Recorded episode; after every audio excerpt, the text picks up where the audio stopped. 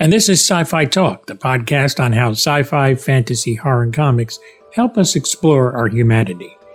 And from Sci Fi Talk Plus, the Mix 100 continues with Justice Society of America World War II, where the Flash of our time ends up fighting the Nazis during World War II.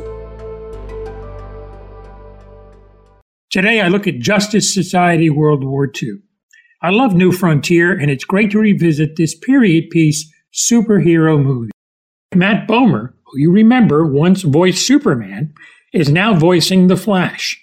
The Flash's challenges in this particular film are, are, that he really is a fish out of water. He suddenly finds himself in these extraordinary circumstances. He doesn't really understand where he is or what's going on, and the rabbit hole only gets deeper as he goes. On top of that, he's trying to ingratiate himself to uh, the Justice Society of America, who basically see him as an interloper. They don't really know what's going on with him, and take on, to me, one of the scariest uh, foes possible, not only the Nazi army but uh, someone who's ultimately controlling them called the advisor, who has the ability of mind control. So the odds are really stacked against him from the get go. There's more of number 25 of the Mix 100 from Sci Fi Talk Plus, Justice Society of America, World War II, in a moment.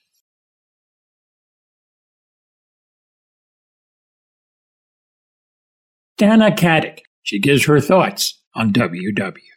I feel at this stage that Wonder Woman is a part of the zeitgeist. I mean, I grew up with uh, some of the reruns of the old Wonder Woman TV show.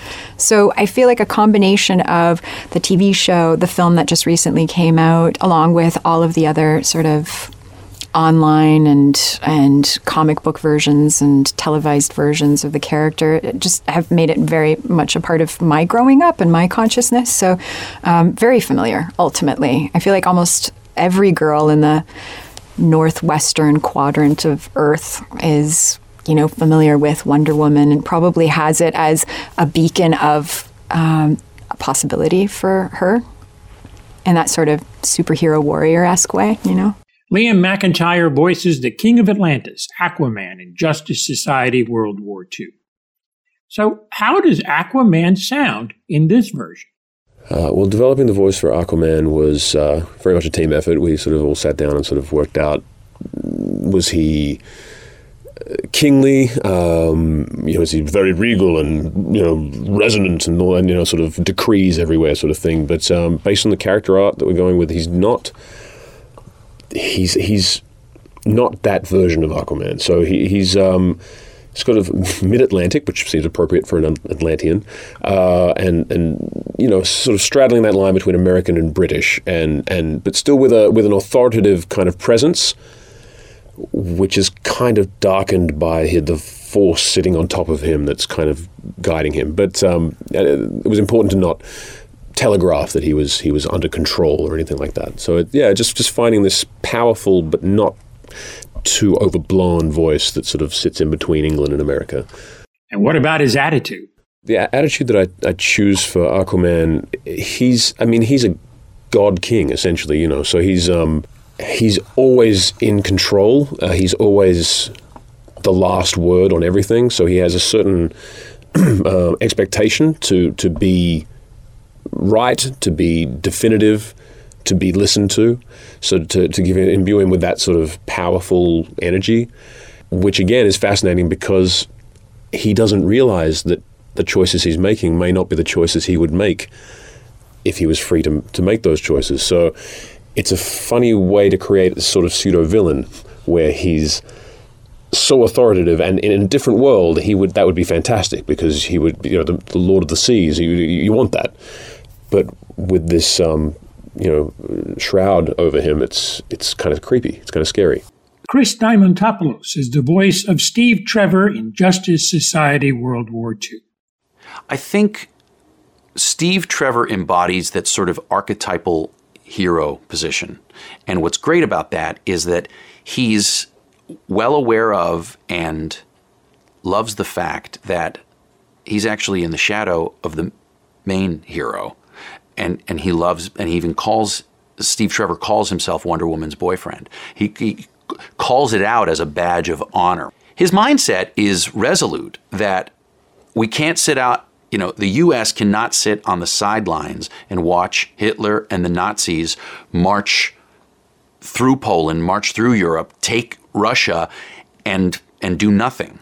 And so, in the beginning of the film, Steve Trevor is um, passionately uh, speaking to the president, to Roosevelt, saying, "We got to do something," and I think I know what to do. And and effectively, what uh, what's happening is he mentions that. So Steve Trevor mentions that Hitler is fascinated with the occult and has his his Nazis going all over the globe looking for ancient artifacts, and the president says to him, "Well, you know, if you want to stop them from doing this, do you have in mind, you know, who is going to help us with this?" And Steve Trevor, of course, knows exactly who he's going to call upon.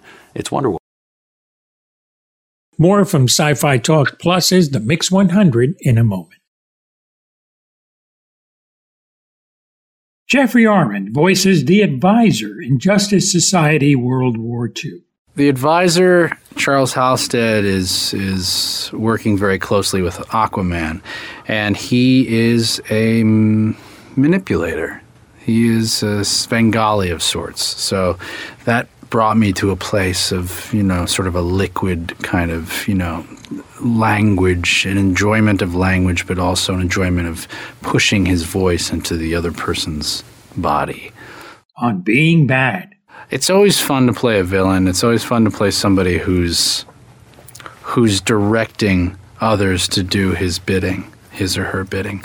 So it's the kind of role that you can lean into more, which is which as opposed to a hero, which takes more of an upright stance. This guy is reveling being in the shadows and watching his plans come to fruition.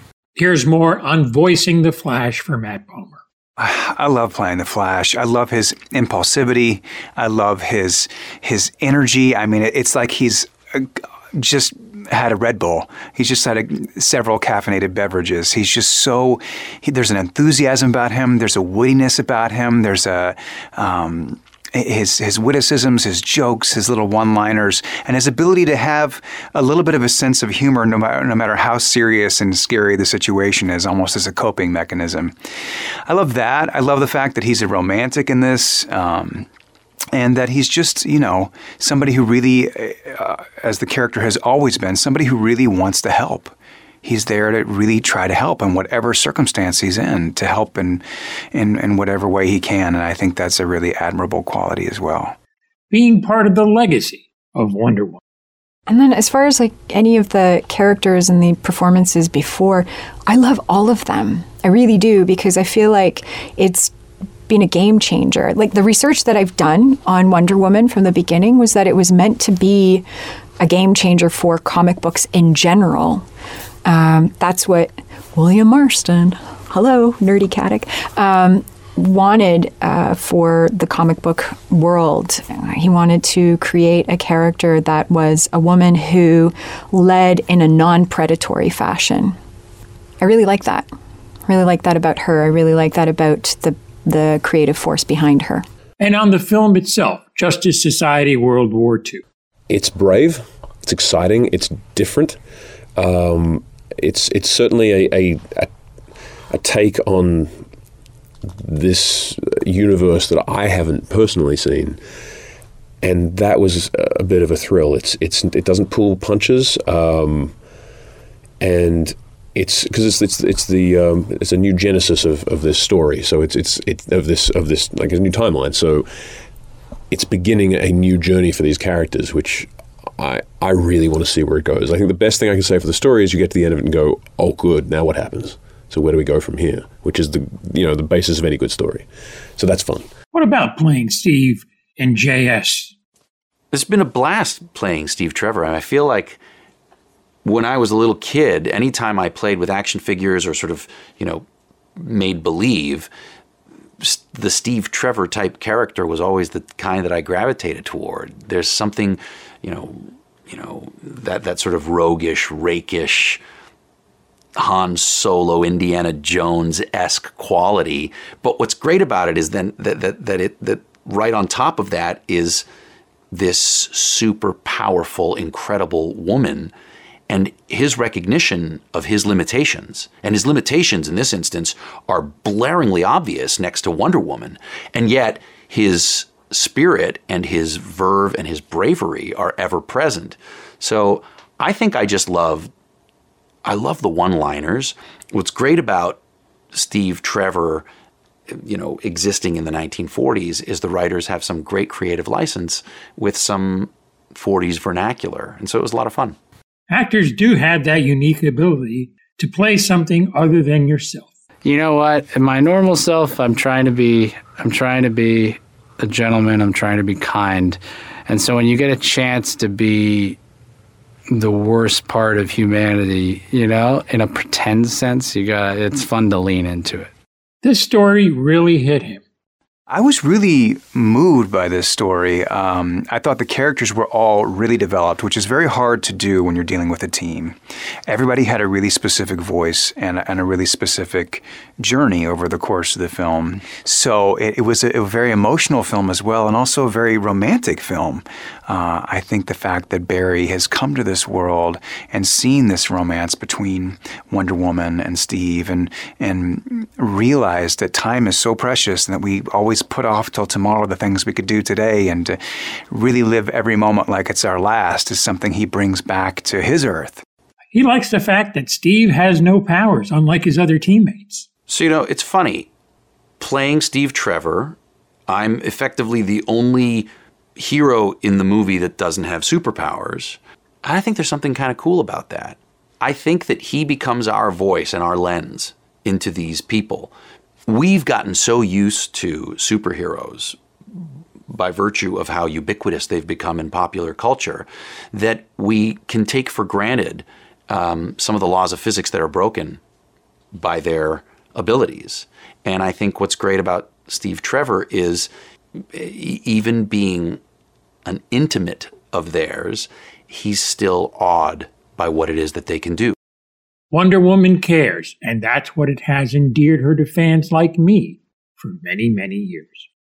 The story of a person who cares about a group of people who are compromised for no reason other than the they are not a commodity that's valued by another group the story of fighting evil in that way just resonated with me so clearly that I tried to bring truth to those moments that we could bring that sort of element into it. You can get Justice Society World War II on Blu ray and look for it on Max. A great podcasting gift is Sci Fi Talk Plus, not only for you, but also for your friends and family. You can listen to 900 episodes commercial free, uncut, and even special programs. Best part, it's totally free. Click on the link in the show notes for free lifetime access. This is Tony Tellado.